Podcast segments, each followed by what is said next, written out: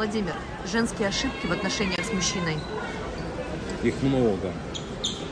А, Женщины бывают часто невнимательны, слишком спешат в отношениях с мужчиной, слишком нажимают. Потому что, понятно, женщине нужно побыстрее выйти замуж, ну или построить семью, или отношения. А мужчина, он так в этом плане нет. И он не сразу готов. Ну, за редким исключением. Женщины много не договаривают и не прямолинейные. Это раздражает мужчину. Если ты хочешь красивую шляпку, туфельки и платье, ты сначала должна сказать, милый, мне нужно 127 тысяч рублей. Сколько? Ты говоришь, «Надо-» а потом уже рассказываешь, на такие туфельки, как я буду красиво, как замечательно. А если ты сначала паришь мозги, какие красивые туфельки и шляпка, а потом ты говоришь ценник, денег не даст.